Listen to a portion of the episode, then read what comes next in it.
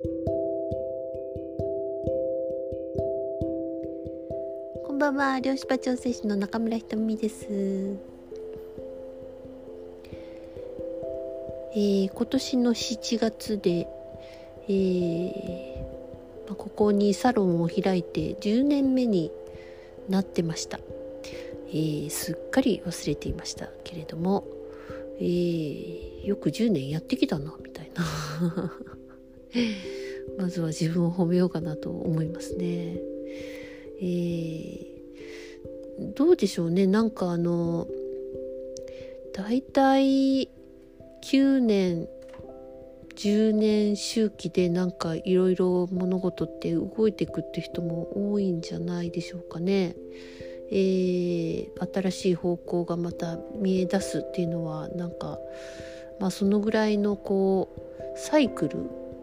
があるようななんとなく気がします。まあ、その中にこう、まあ、季節でいうとねこう春夏秋冬みたいなものがあるんでしょうね。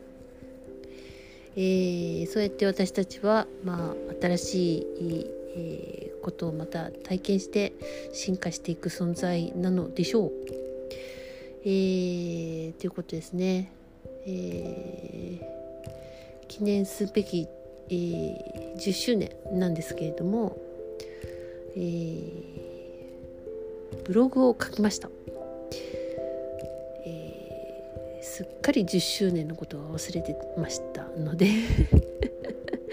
ブログはですねあのこの間もインフォメーションしました。あの量子場調整とか量子飛躍のご感想とあとですねあの鳥の巣箱小鳥の巣箱 なんでって思いますよね私もなんでって思ってるんでしょうけどあしょ思ってるんですけれどもえっ、ー、とねちょっとね写真も、えー、載せてでなんかこの境地に至った経緯なんかを少し書いてますので、えー、もしよかったら読んでください。あのホームページはですね、えー、漁師場福岡、えー、中村とか入れればあの出てくると思います。えー、ということでえー、雨が降らないんですよ福岡はね。うん。あのなんかやっぱりお庭がねあの雨が降ると生き生きしますけどね。今なんかちょっとぐったりしてる感じ。水はやってもねやっぱ水と雨と違うんだなとね思います、えー、皆さんの地域はどうですか？いかがお過ごしでしょうか、えー、今日のお題はですねえー、力を美しい方向に使いたいというお題です。まあそうですねあの今お疲れの方ヘトヘトの方体力が落ちたなと思う方やる気でねえな元気もねえなみたいな暑いからかなとかねえーまあ、時が過ぎるばかりでため息ばかりという方もいらっしゃるかと思います。え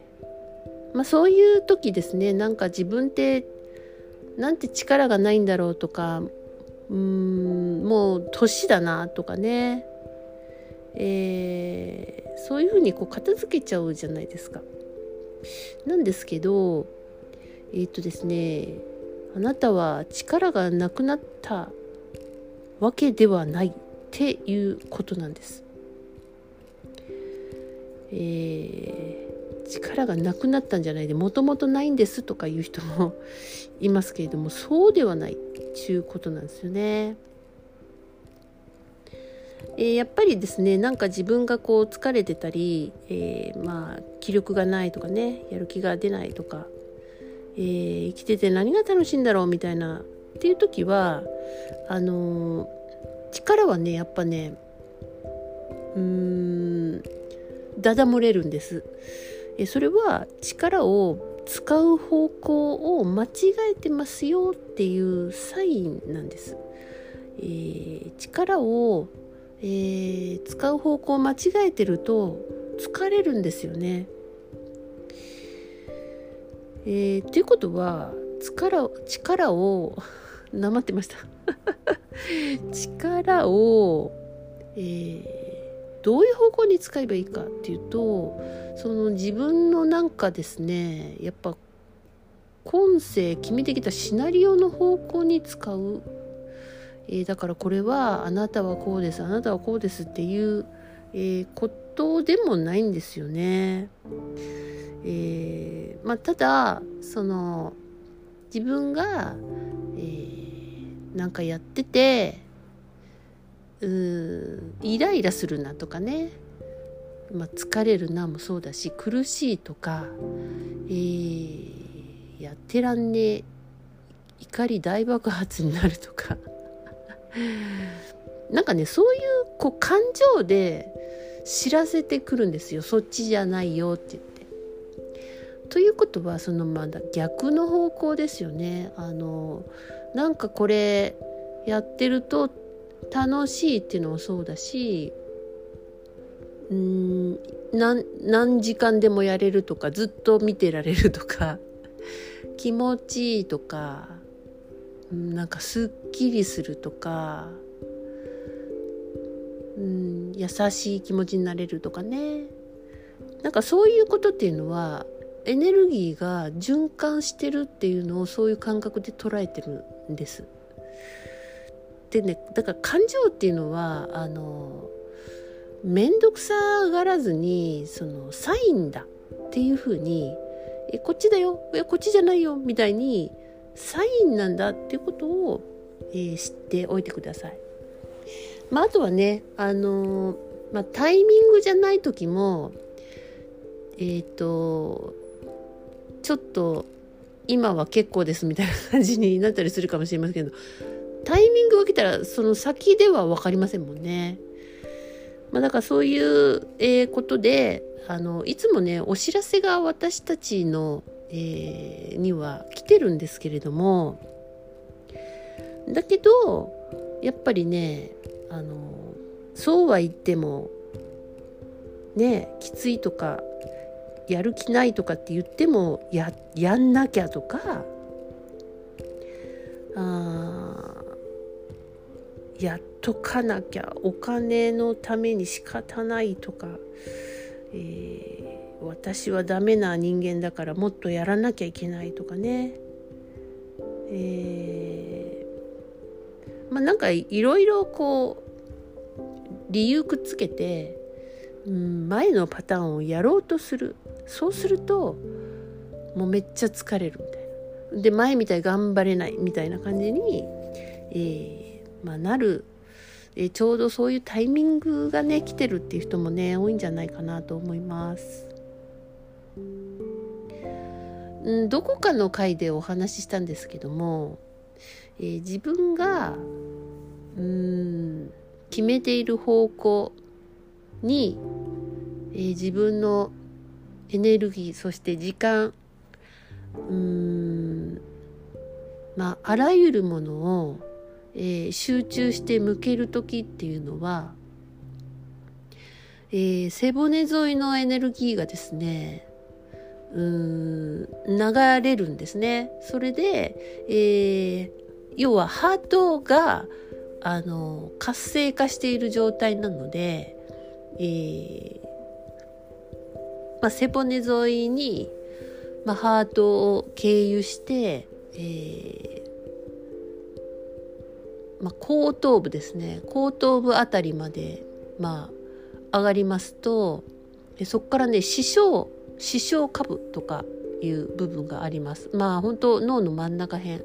そこに、えー、エネルギーが到達して、えー、そして、まあ、消化体などが活性化され、えーまあ、宇宙とつながった状態っていうかねそのインスピレーションが降りやすかったり、えー、とにかくあの地球とも宇宙ともつながっている状態まあそれは本来の状態なんですけれどもそうするといろんな次元の自分っていうものが、えー、いていろんな自分次元の自分のうんまあその量子場が、えー、活性化するんですね。ということで非常に気持ちがいい感じになるんです。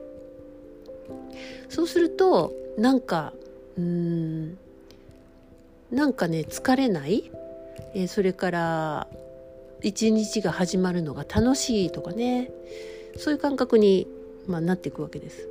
でもやっぱその自分のシナリオじゃないものを選んで、えー、やらなきゃとか、まあ、自分に嘘をつきながらでもやっている場合っていうのはどっかね、えー、苦しい感じがあると思うんです。それは、えっとまあ、要はハートがちょっとやっぱ自分に自分で嘘をついてたりとか、え、その何かの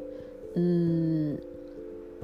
何かを得るために自分がこう奴隷とか犠牲のようになってるっていう時はやっぱりこうハートって苦しいじゃないですか。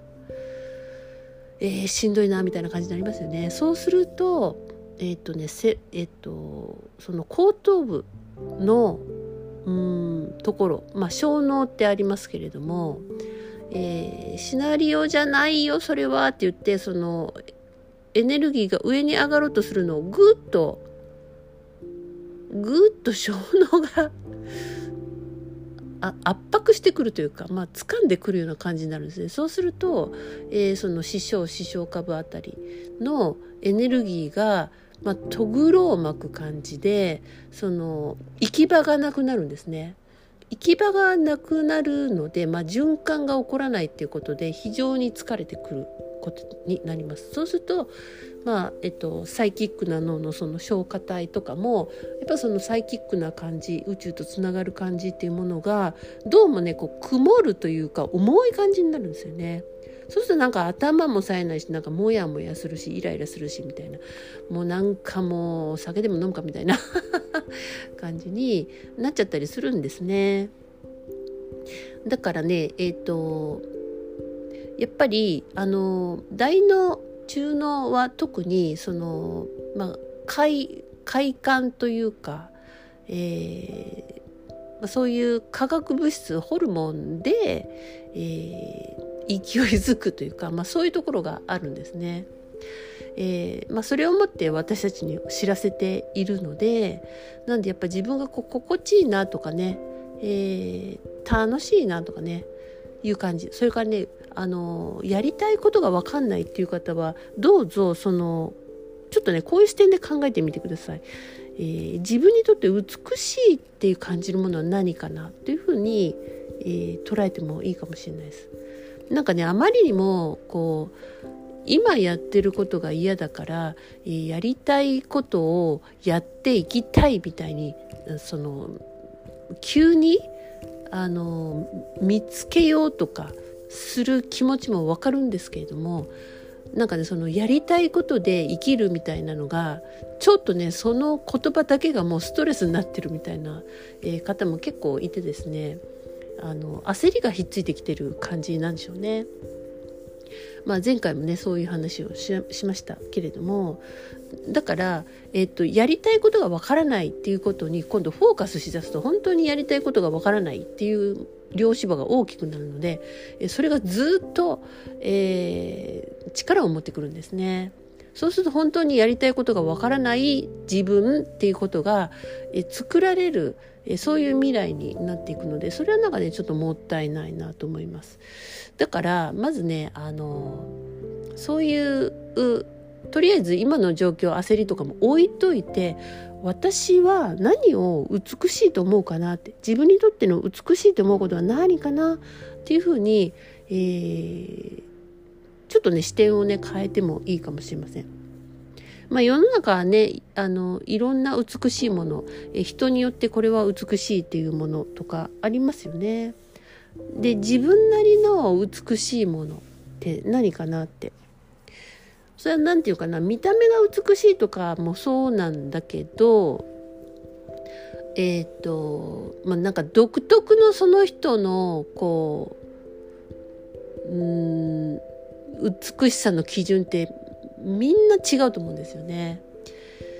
例えばその自分に、えー、嘘が嘘がないっていうことが美しいって感じる人もいると思うしえー、やっぱりそうですね自分をうん美しくないっていう観点で言うと、まあ、欺いたり無視したり自分をいじめる行為奴隷に、えー、してしまうような行為っていうのはやっぱ美しくないので疲れるわけですよね。ってことはあのどういう自分でありたいのかなってああとはまあそのなんていうかな、まあ、日々の生活の中でうんやっぱりこう笑顔であの軽やかに挨拶できる自分が美しいっていう考えの人はそれをやればいいし、えー、すっと背筋が伸びた自分が好きだなっていうんだったらそれをやればいいしうんなんかいろいろ美しさってありますよね。あとはこう趣味とか好きなこと、えー、子供の頃、うん、好きだったこと。そういうことも、えー、そういうのって美しさが、えー、そこにあったと思うんですよ。何らかの。えー、どうでしょうかね。あなたにとってのえー、美しい、えー、もの美しい生き方。うん。美しいっていう基準で見ると、えー、今やっていること自分がしている、えー、仕事や、えー、考え方や、えー、人との接し方あとかね。うん部屋の中とか。まあいろいろ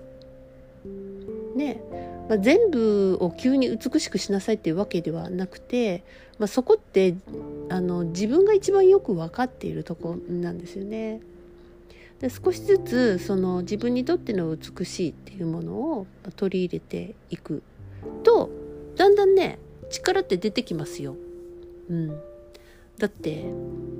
美しいってハッピーじゃないですかなんかね。うん、ちょっとなんていうテンション上がってきますよね。美しいとか気持ちいいとかさ。ね。やっぱ好きやんとか。うん。楽しいとかねやっぱそういうのってさっき言ったその感情ってお知らせなのでそっちだよってことなんですよ。で頭ではそのこれして何になるのとかってやっぱ思うわけですよ。いや本当私のその巣箱作りもいや何やってんだって大脳は言ってますよ。何がしたいのとかって言ってるんですけどそれはね表層表層の、えー、まあ大脳新皮質の表層の部分であって、えー、なんかね内側のなんか心は非常に楽しいんですよね。やっぱり表現でもあるしうんなんでなんか自分なりの何かでいいんですよ。人がどうとかはもう本当に関係ない世界ですよ。自分が美しいって感じる。ね。えー、植物を育てるのも美しいと思いますし踊ることも美しいと思いますし、えー、打楽器を打つことも美しいと私は思いますし生きたいように生きるのも美しいと思っているから、えー、なるべくそれを選ぶっていうことを長く続けているっていうことなんですよね。やっぱねすぐねあのだって好きなことをはちょっとずっと継続していろいろやってみてください1個じゃなくていいから。あの時間かかったりするんですよ。うん、そうだからいつまで何やってんだって言って、えー、まあ昔のそういう概念を押し付けてくるのはそのさっき言った大脳の表層部分なんで言ってる言ってるぐらいな感じでね、えー、いいんじゃないかと。でまあ美しいものっていうのをものを、えー、伝承していこうとかまあ文化として継承しようっていうことで民族とかってつながっていくと思うんですよね。